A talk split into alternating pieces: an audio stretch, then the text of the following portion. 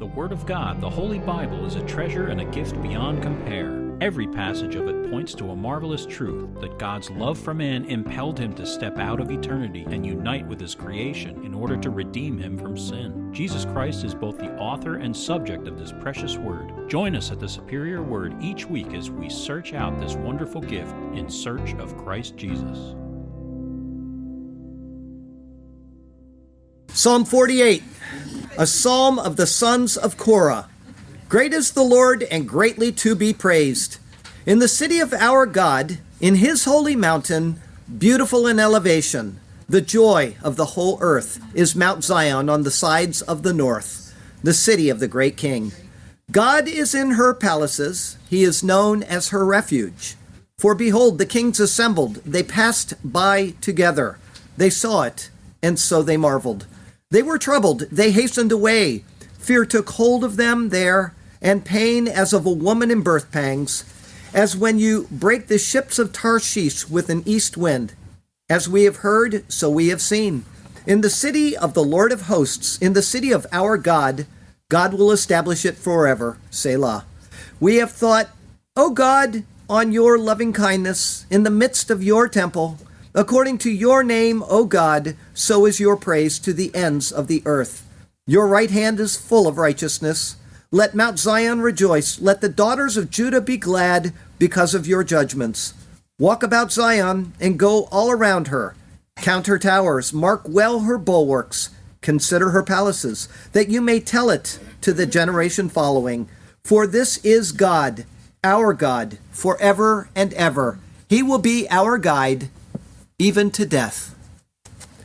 Okay, we are in Deuteronomy. We're starting in chapter 20 today, verses 1 through 9, and this is entitled Conduct for War. It's the first part. When you go out to battle against your enemies and see horses and chariots and people more numerous than you, do not be afraid of them, for the Lord your God is with you, who brought you up from the land of Egypt. So it shall be when you are on the verge of battle that the priest shall approach and speak to the people and he shall say to them, Hear, O Israel, today you are on the verge of battle with your enemies. Do not let your heart faint, do not be afraid, and do not tremble or be terrified because of them. For the Lord your God is he who goes with you to fight for you against your enemies to save you. Then the officers shall speak to the people, saying, What man is there who has built a new house and has not dedicated it? Let him go and return to his house, lest he die in the battle, and another man dedicate it. Also, what man is there who has planted a vineyard and has not eaten of it? Let him go and return to his house, lest he die in the battle, and another man eat of it. And what man is there who is betrothed to a woman and has not married her? Let him go and return to his house, lest he die in the battle, and another man marry her. The officers shall speak further to the people and say, what man is there who is fearful and faint hearted? Let him go and return to his house, lest the heart of his brethren faint like his heart.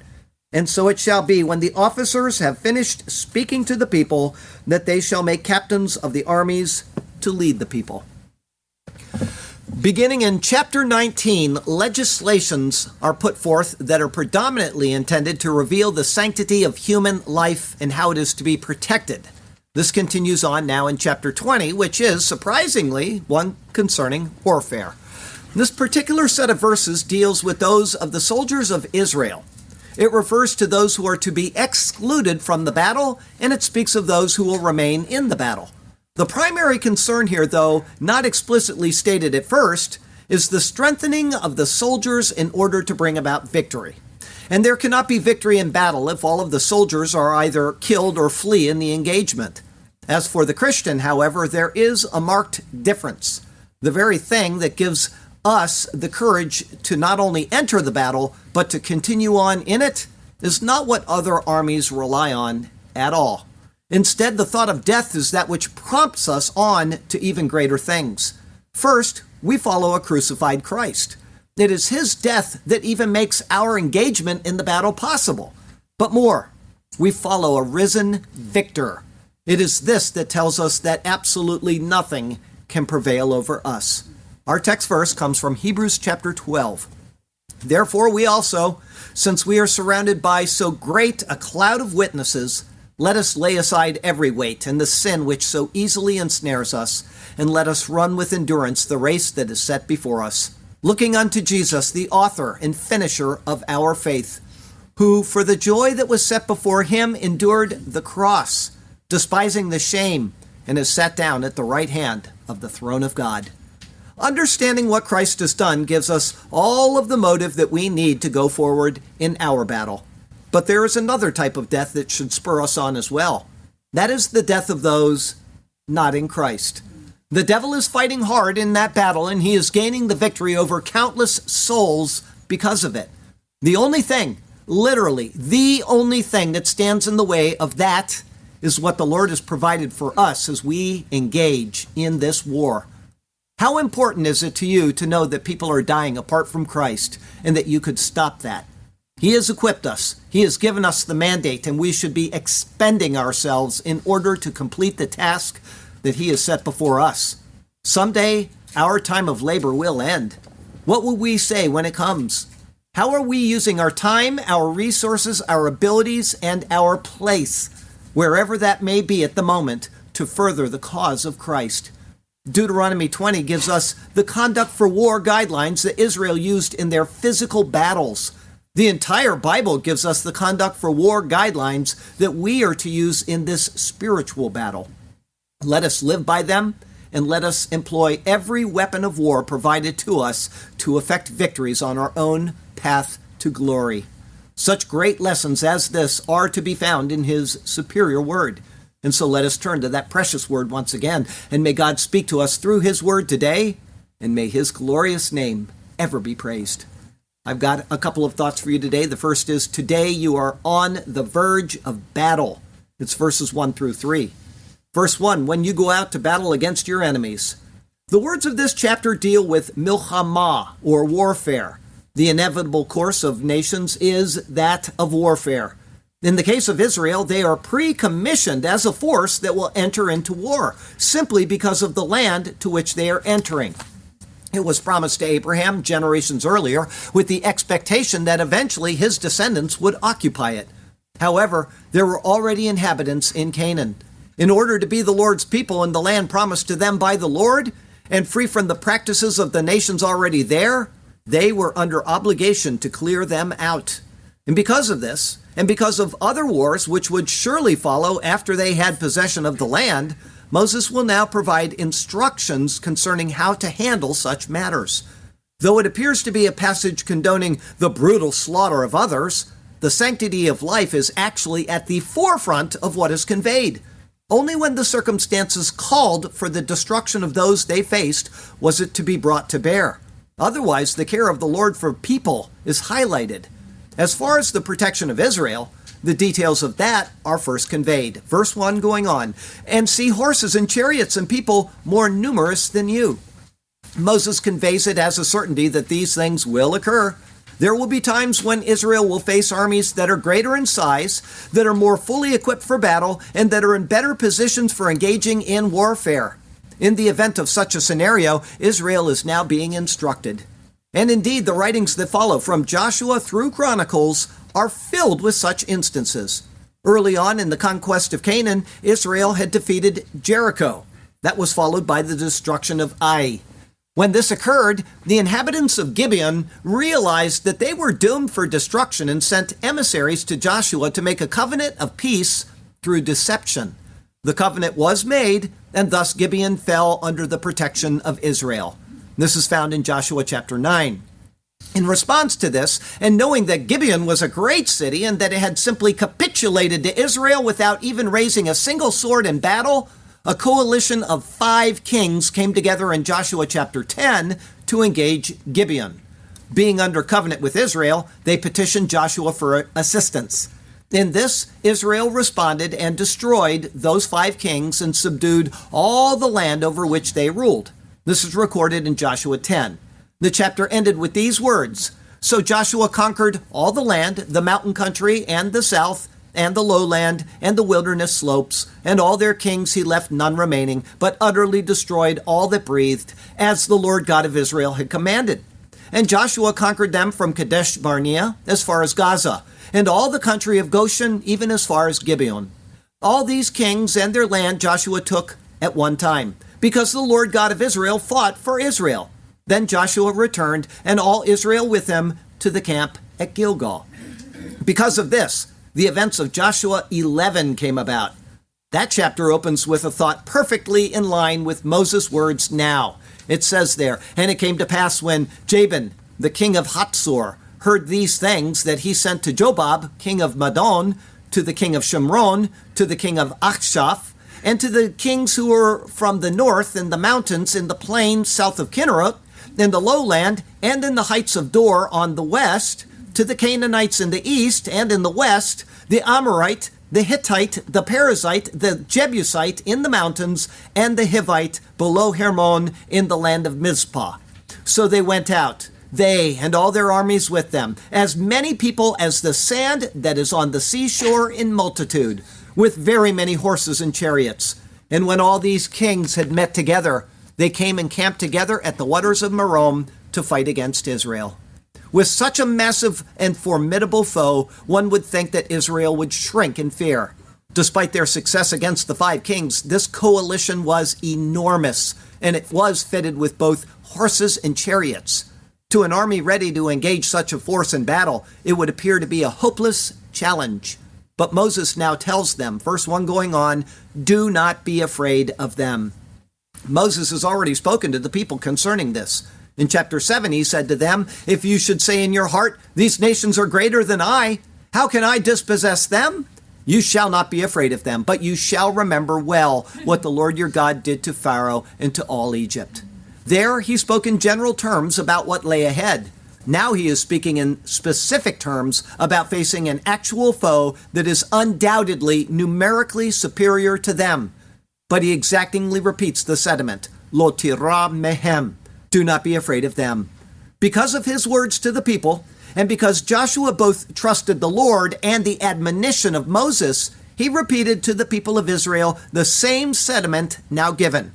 But the Lord said to Joshua, Do not be afraid because of them, for tomorrow about this time I will deliver all of them slain before Israel. You shall hamstring their horses and burn their chariots with fire.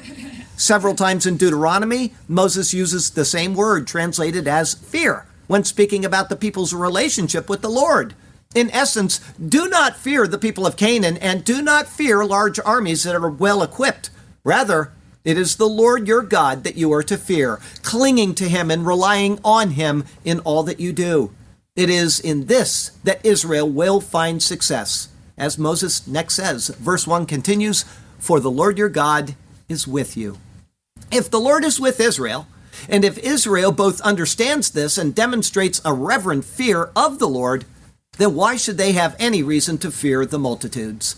They had already faced such a force, and that force was utterly swept away. Again, as Moses continues, it is He, Jehovah Elohecha, Jehovah your God, verse 1 continues, who brought you up from the land of Egypt. Here, in reference to the Lord, the verb is used as a noun. Ha ma'acha me'eretz mitzrayim, the bringer up from Egypt. He had brought them out, he had conducted them along the way, and he was still bringing them up as they prepared to enter the promise. The words are similar to those spoken already to the people, as the words of Deuteronomy 7 cited above continue. The great trials which your eyes saw, the signs and the wonders, the mighty hand and the outstretched arm by which the Lord your God brought you out, so shall the Lord your God do to all the peoples of whom you are afraid. It is the Lord who brought Israel out from under the yoke of one of the greatest nations on all of the earth. They were without any means of resistance. They were sorely outnumbered in fighting force and capability, and yet the Lord had defeated the armies of Egypt.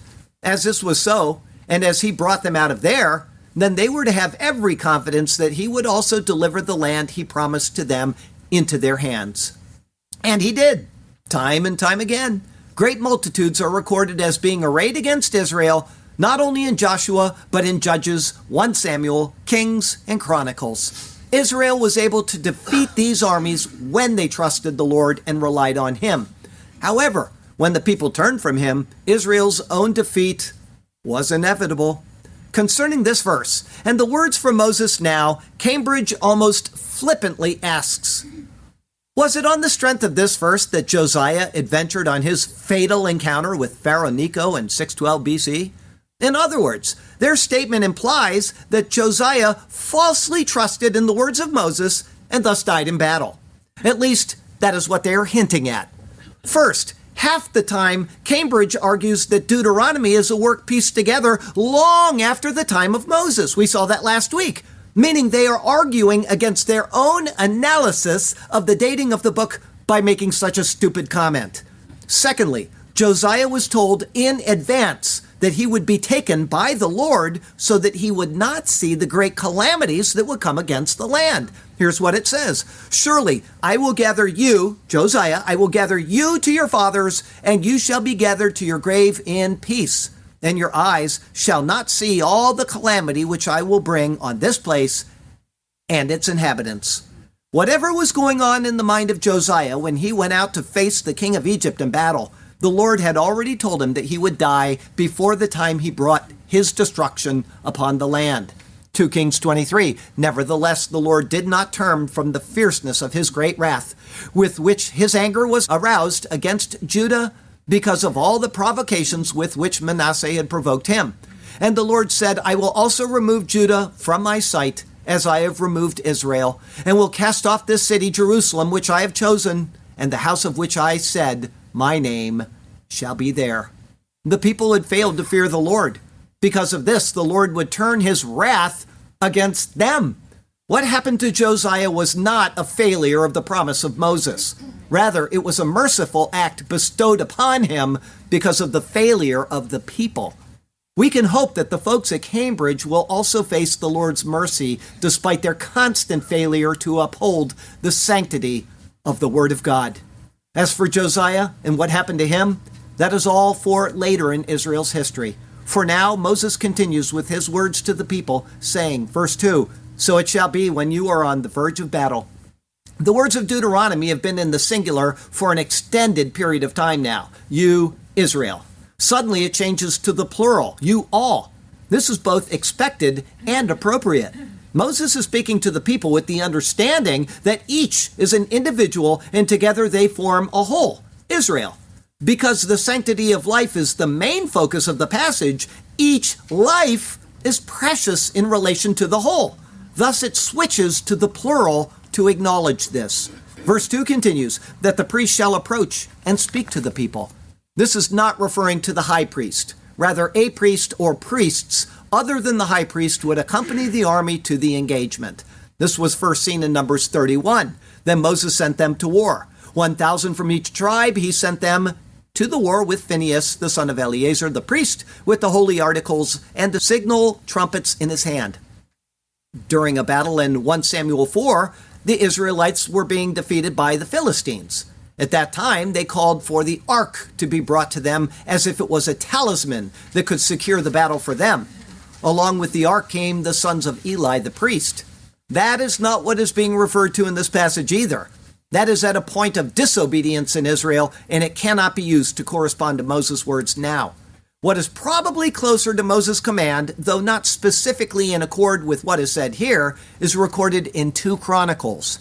Now look, God Himself is with us as our head, and His priests with the sounding trumpets to sound the alarm against you. O children of Israel, do not fight against the Lord God of your fathers, for you shall not prosper.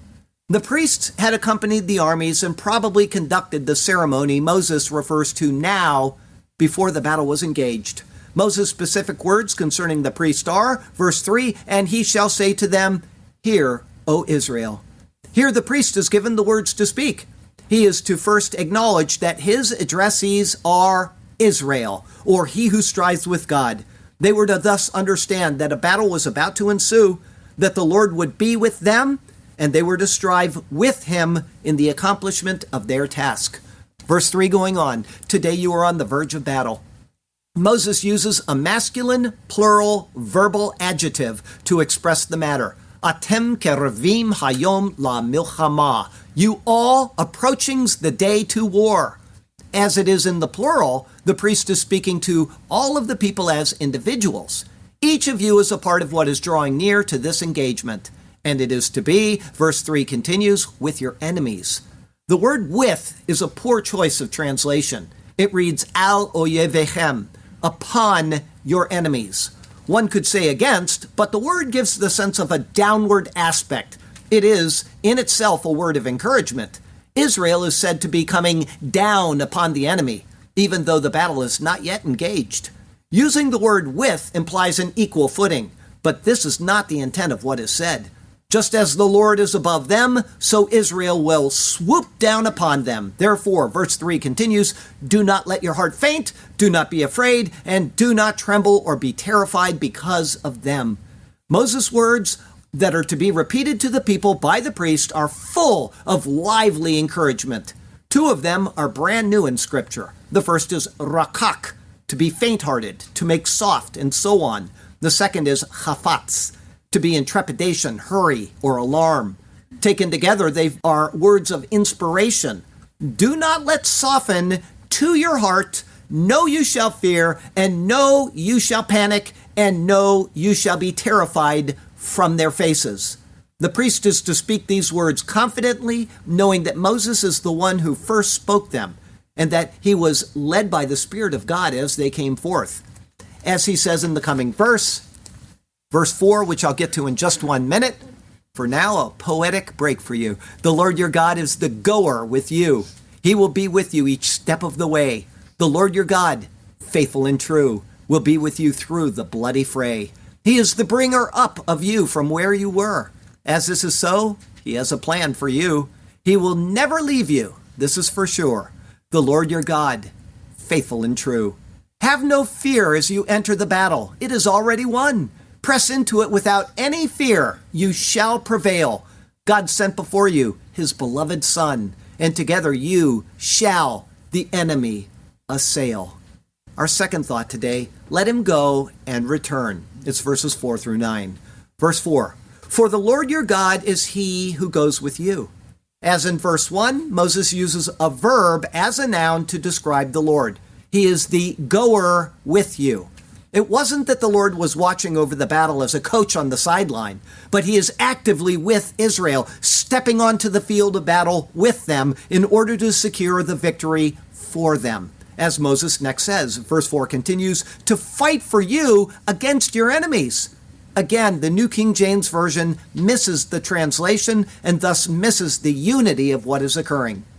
Instead of to fight for you against your enemies, it says to fight to, meaning with regard to you with your enemies. It is the synergistic, meaning working together idea that Moses has put forth so many times already in Deuteronomy. Israel has its part in the battle, but the Lord has his part.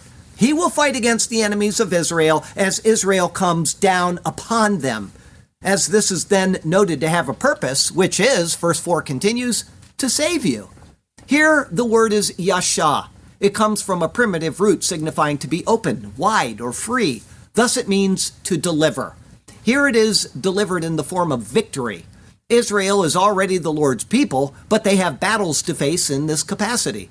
When they rely on the Lord, they will be delivered in the battle, triumphing over the enemy.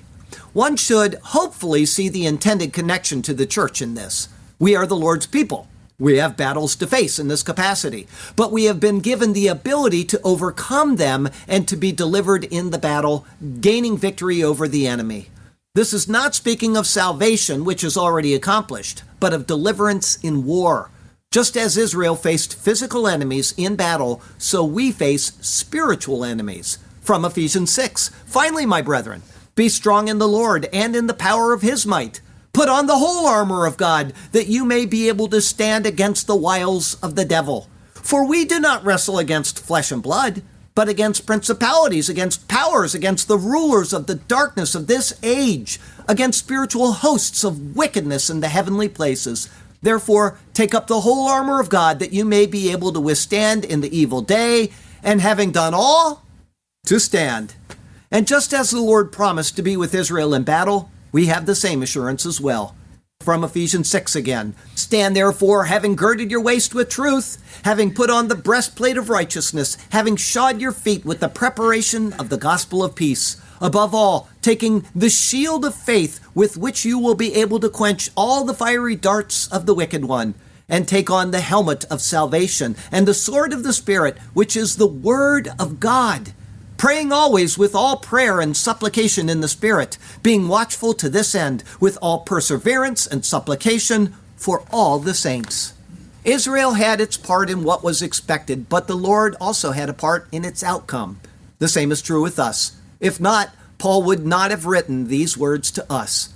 A part of preparing Israel for the battle was to remove from the engagement anyone who is not suited to participate in it at that time.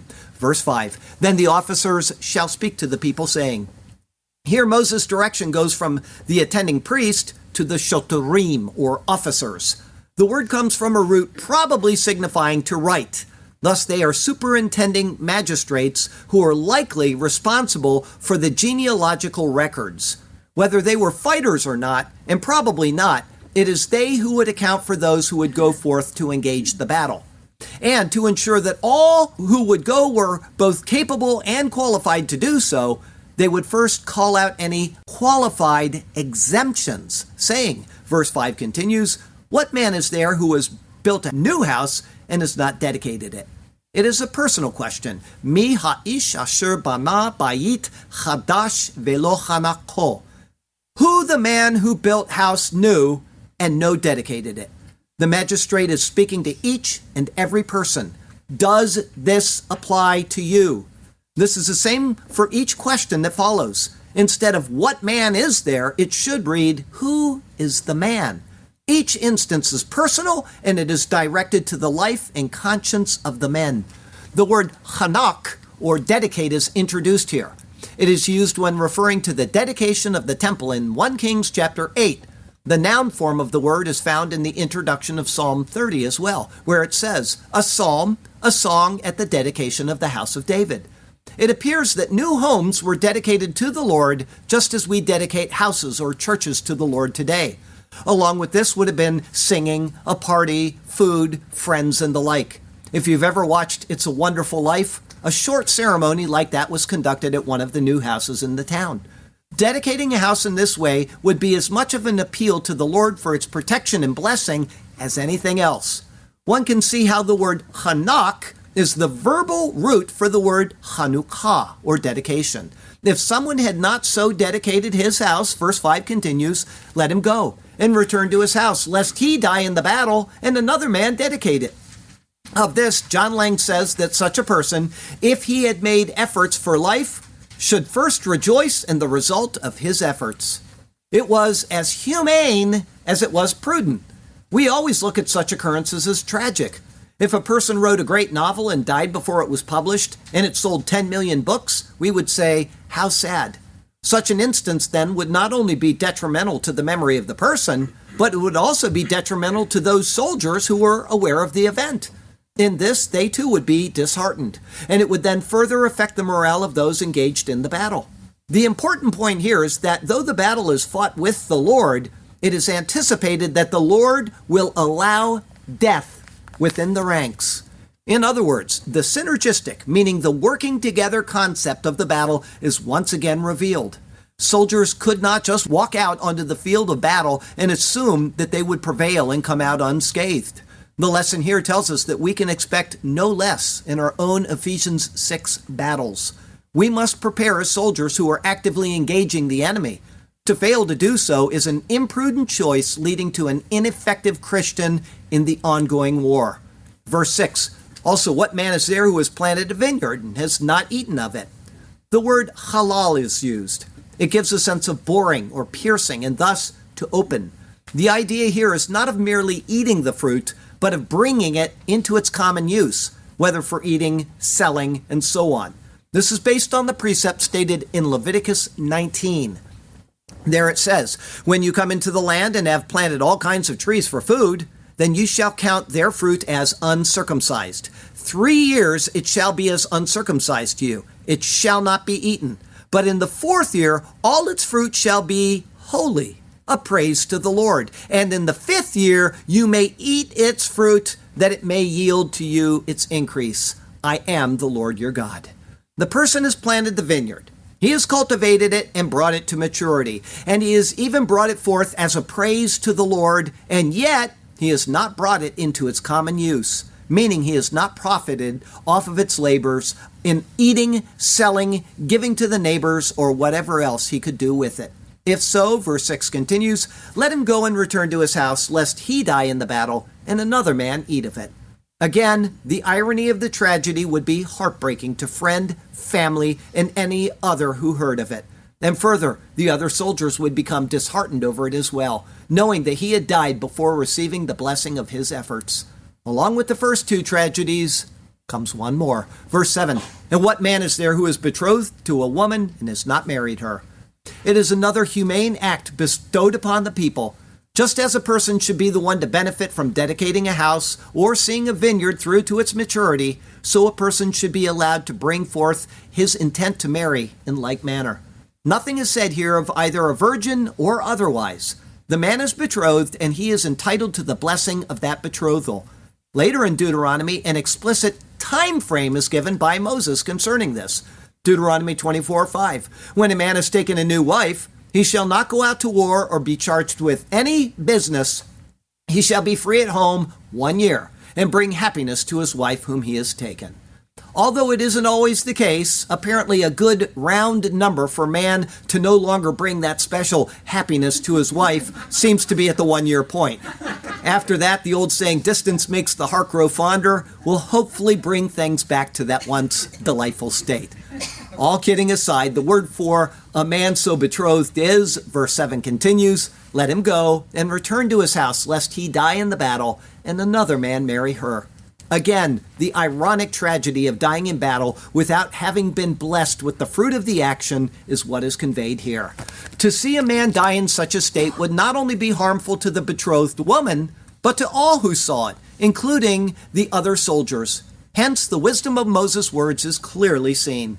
In these three aspects of the soldier's life, a hint at the work of Jesus Christ can also be seen.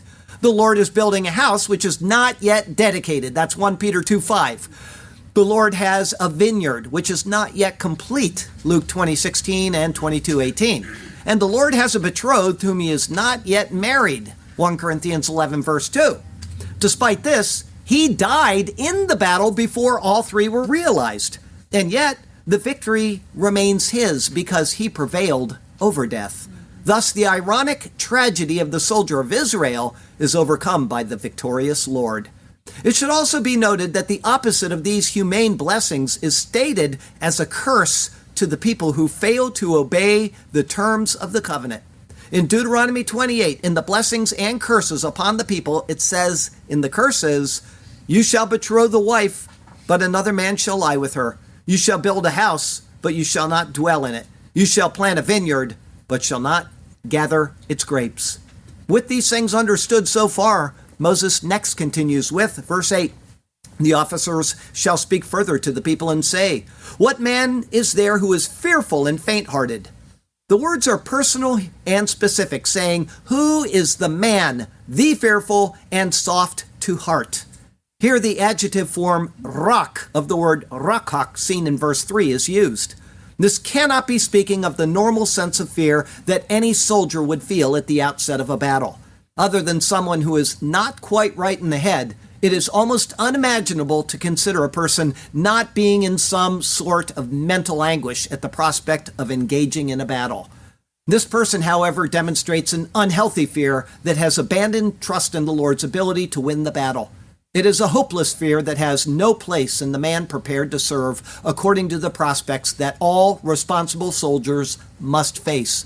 The reason I say this is because the Lord Himself demonstrated His own internal conflict in the battle that was set before Him.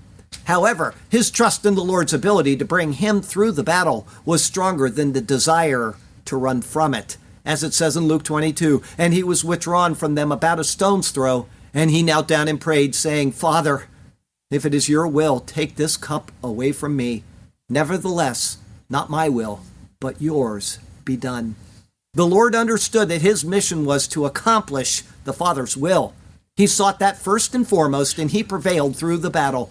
He brought forth the victory because of this. And in his victory, we now have the same source of strength open to us. This would not have been possible otherwise. as Moses says concerning the soft hearted soldier. Verse 8 continues, Let him go and return to his house, lest the heart of his brethren faint like his heart. Velo yemas et levav echav kilvavo, and no melt to heart his brothers as his heart. A cowardly heart cannot bring about victory. And in the face of defeat, the rest of the people will also flee from the battle. This is seen, for example, in Joshua 7, verse 5. And the men of Ai struck down about 36 men, for they chased them from before the gate as far as Shebarim, and struck them down on the descent. Therefore, the hearts of the people melted and became like water. It is again seen in Joshua 7, where the Lord whittled the soldiers down to an impossibly low number, many through this exact allowance by Moses. I said Joshua, I meant Judges. It is again seen in Judges 7. And the Lord said to Gideon, The people who are with you are too many for me to give the Midianites into their hands, lest Israel claim glory for itself against me, saying, My own hand has saved me. Now therefore proclaim in the hearing of the people, saying, Who is fearful and afraid? Let him turn and depart at once from Mount Gilead. And twenty two thousand of the people returned, and ten thousand remained. Despite the people of Ai being a much smaller force, the soldiers of Israel smelled defeat and their hearts melted. And despite being a much, much smaller force than the Midianites, Gideon and his 300 men remained strong hearted, and they prevailed. Does anybody know the ratio? It was 300 against how many? 120,000. A huge disparity. Fear is contagious. What the people in a battle need is not the cowardly at their sides, but the heroic at their head. This is seen in the example of David, when Israel faced Goliath and the Philistine army, and it is seen in the church today. We know that we can prevail because we know the Lord has already prevailed. And more, we know He is in the battle with us, and He will deliver us safely to the victory. Our conduct will be based on who we fix our eyes on. And so let us fix our eyes on Jesus. With that, we will have all the strength that we need to endure the battle that we are in and to prevail. Verse 9 finishes with And so it shall be, when the officers have finished speaking to the people, that they shall make captains of the armies to lead the people. This translation of this last verse is almost wholly conveyed in this manner When the officers are done, they shall make captains. In other words, the action of appointing captains comes after the dismissal of various exemptions, and it is conducted by these same officers. However, there is a second possibility for the Hebrew which I would lean towards. It reads, Upakedu tsare tsevaot berosh ha'am, and shall muster them captains, armies, in head the people. In other words, the action of the second clause is not that of the officers, but of the army captains. This is reflected in the Aramaic Bible, which says, And when the scribes have finished speaking to the people, the commanders of the armies shall stand at the front of the people. In this, the Sare, or military leaders, already have their positions, and it is now their turn to accomplish the mustering of the troops that remain. This would actually be more in accord with the military designations made later in Scripture. There are set military leaders who go before the soldiers. But for each battle, the officers would come forward, call out for exemptions, probably record those exemptions, and then cease their work to allow the military commanders to then muster their troops and prepare to engage the enemy. Either way, the army is initially prepared for battle. Those who are not to serve for the various reasons set down are then removed from the ranks, and then the final preparedness for the battle is made. It is with this thought in mind that the passage ends. In the next 11 verses, the actual rules for conducting the battle will be laid out. And so for now, we will close with the thought that even though this is not a heavily Christological passage, it still bears the mark of precepts that are actually fulfilled by the Lord.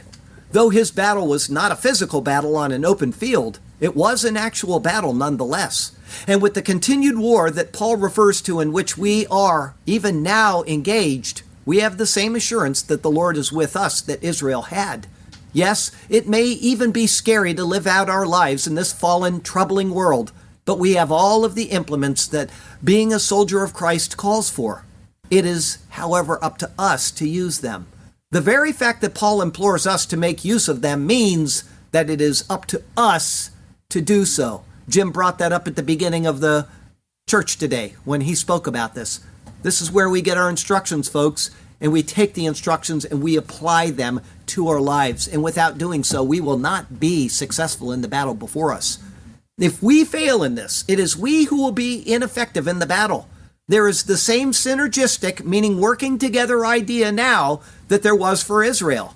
But like Israel should have done, I will clue you into this. The more that we rely on the Lord, the more we set our eyes on Him, and the more we employ the implements He has provided for us, the better off we will be. Israel would often go it alone and they would fail. But great leaders like David would acknowledge that the Lord was at their head and they would prevail. Let us act in like manner, and in this we will be effective in the battles we face, to the glory of the Lord who has and who does go before us. This is it. This is our instruction right here. You want to know about the sword that the Israelites carried in the battle? The comparable spiritual sword is recorded right here. Actually, it is right here. Israel wore helmets on their heads. We have a helmet to wear. Israel had breastplates. We have a breastplate to wear. Israel had shoes on their feet when they went into the battle, and we are told to put shoes on our feet. And each one of those is described in Ephesians 6 by Paul. This is what we are asked to do. And I feel very bad for these people that go to churches that do not get into understanding what those things mean. Life application sermons are fine. I give you two a year. It's no problem there. They're very easy to type. It takes me an hour, and I got the rest of the day feeling guilty that I did such a thing. But they're good for Christmas and they're for Easter. But the rest of the year, we need to know doctrine. We need to know what the Lord expects, and we need to know what the Lord is telling us in the old so that we can understand the new. This is where doctrine is. I would pray that each person here would pick up their source of doctrine and that they would read it every day of their lives. Read it in the morning, think on it during the day, read it again at night. Okay? This is what I would ask you to do because we're not going to win in the battle that is set before us. We're not even going to be participants in it if we don't know this precious word. And this word tells us of Jesus, tells us of the victor over all of the things that Adam lost. There is a battle going on. I was talking with Ron today about Moses and the body of Moses, and what does that mean when it, the uh, archangel Michael was disputing with Satan over the body? And kind of dawned on me something that is not in my Jude commentary, and I will add this in later, is that it could be that the devil simply said, I'm the victor. The law, the lawgiver is dead. I'm the victor. If he can't win the victory, if he couldn't live out the law, which the law he gave says that the man who does these things will live by them, if he can't do them, who can? Disputing over the body of Moses, they're standing right there. He's saying, I'm the victor. God has lost the battle if Moses is dead. And Michael probably said in his dispute with him, just wait. It's not over yet. The plan is still ongoing. And then Jesus came. There's no more dispute after that. You know, you always wonder why it says that uh, Pilate's wife had a dream the night before, don't have anything to do with that righteous man. Devil always went through the woman, didn't he? He went through Eve. She's like, don't do anything to him. Devil realized something's going to happen. If this guy gets crucified, something is going to happen. He couldn't figure it out, but something is going to happen. And he went to the cross anyway. And something did happen. Three days later, praise God, if you put your trust in Jesus Christ, he will save you. There's nothing more sure on this planet than the salvation of Jesus Christ. He will do it for you if you call on the name of the Lord. Believe that Christ died for your sins. Believe that he was buried. Believe that he rose again. And praise God, you will be saved. And then you can enter into this battle. Don't be an exemption. I got to go dedicate a house. Get into the battle. Our closing verse comes from 2 Timothy 2. It's verses 1 through 4. You therefore, my son, be strong in the grace that is in Christ Jesus, and the things that you have heard from me among many witnesses Commit these to faithful men who will be able to teach others also. You therefore must endure hardship as a good soldier of Jesus Christ. No one engaged in warfare entangles himself with the affairs of this life, that he may please him who enlisted him as a soldier. Next week is Deuteronomy 20, it's verses 10 through 20. What things are soldiers of the Lord required to do? It's entitled Conduct for War. Part 2. Thank you, Jay. That'll be your 60th Deuteronomy sermon. I'll tell you this the Lord has you exactly where He wants you. He has a good plan and a purpose for you, but He also has expectations of you as He prepares you for entrance into His land of promise. And so follow Him and trust Him, and He will do marvelous things for you and through you. Okay? I got a poem. It's entitled Conduct for War. But before we get into it, I'd like to ask you a question. Got some peanuts here for you. you. Now, I want to give you a warning before I hand this out. This product is manufactured on equipment that processes peanuts. Okay? So if you have an allergy, don't come up and take your, your winnings. Okay? Be careful. We mentioned the new word in Scripture today, Chanak, which is the root of the word Hanukkah today. Okay? Where is the feast now known as Hanukkah mentioned in the Bible? You're correct. That was really quick, too. She gets. You're not allergic to peanuts, are you? I love them. Okay, good. The book of John. I'll read you where that's at. He take you there. That's exactly right. It's not called Hanukkah, okay? I wanted to, before I gave away a clue, I was expecting silence and nobody answering it, but she blew my uh, my surprise when I was going to give you a hint. Well, I don't have to give you a hint because she just blurted it out. Okay, here we go. Excellent job. Very excellent. John 10, verse 22, it says, Now it was the feast of dedication in Jerusalem, and it was winter. That's based on the intertestamental period. The Maccabees uh, captured back the temple and they cleansed it, and it took them eight days. And that's why, you know, they had enough oil to last them for one day, is the tradition, which is written in the book of Maccabees. You know, that's not inspired. It may be true, it may not be. But the fact is that there is a feast of dedication. And it's a biblical feast because it's in John chapter 10. So the feast of dedication is Hanukkah. And that word was introduced into scripture today to dedicate. Okay, so good job. Peanuts for you. Let me put that close so you can. There you go. All right, let's see here. Conduct for war. When you go out to battle against your enemies and see horses and chariots and people more numerous than you, do not be afraid of them, for the Lord your God is with you, who brought you up from the land of Egypt. He is faithful and true. So it shall be when you are on the verge of battle that day that the priest shall approach and speak to the people with words to convey. And he shall say to them, Hear, O Israel, today you are with your enemies on the verge of battle. Do not let your heart faint. Do not be afraid, and do not tremble or be terrified because of them or because of their prattle. For the Lord your God is he who goes with you to fight for you against your enemies, to save you, so he shall do. Then the officers shall speak to the people, saying, What man is there who has built a new house and has not dedicated it? Let him go and return to his house, lest he die in the battle, and another man dedicate it, a tragedy anyone would admit. Also, what man is there who has planted a vineyard and has not eaten of it? To his taste buds he did not it commit. Let him go and return to his house, lest he die in the battle, and another man eat of it. And what man is there who is betrothed to a woman and has not married her? A tragedy for sure. Let him go and return to his house, lest he die in the battle, and another man marry her. The officers shall speak further to the people and say, What man is there who is fearful and faint hearted from the start? Let him go and return to his house, lest the heart of his brethren faint like his heart. And so it shall be when the officers have finished to the people speaking, that they shall make captains of the armies to lead the people. The ranks they shall be tweaking. Lord God, turn our hearts to be obedient to your word. Give us wisdom to be ever faithful to you. May we carefully heed each thing we have heard. Yes, Lord God, may our hearts be faithful and true.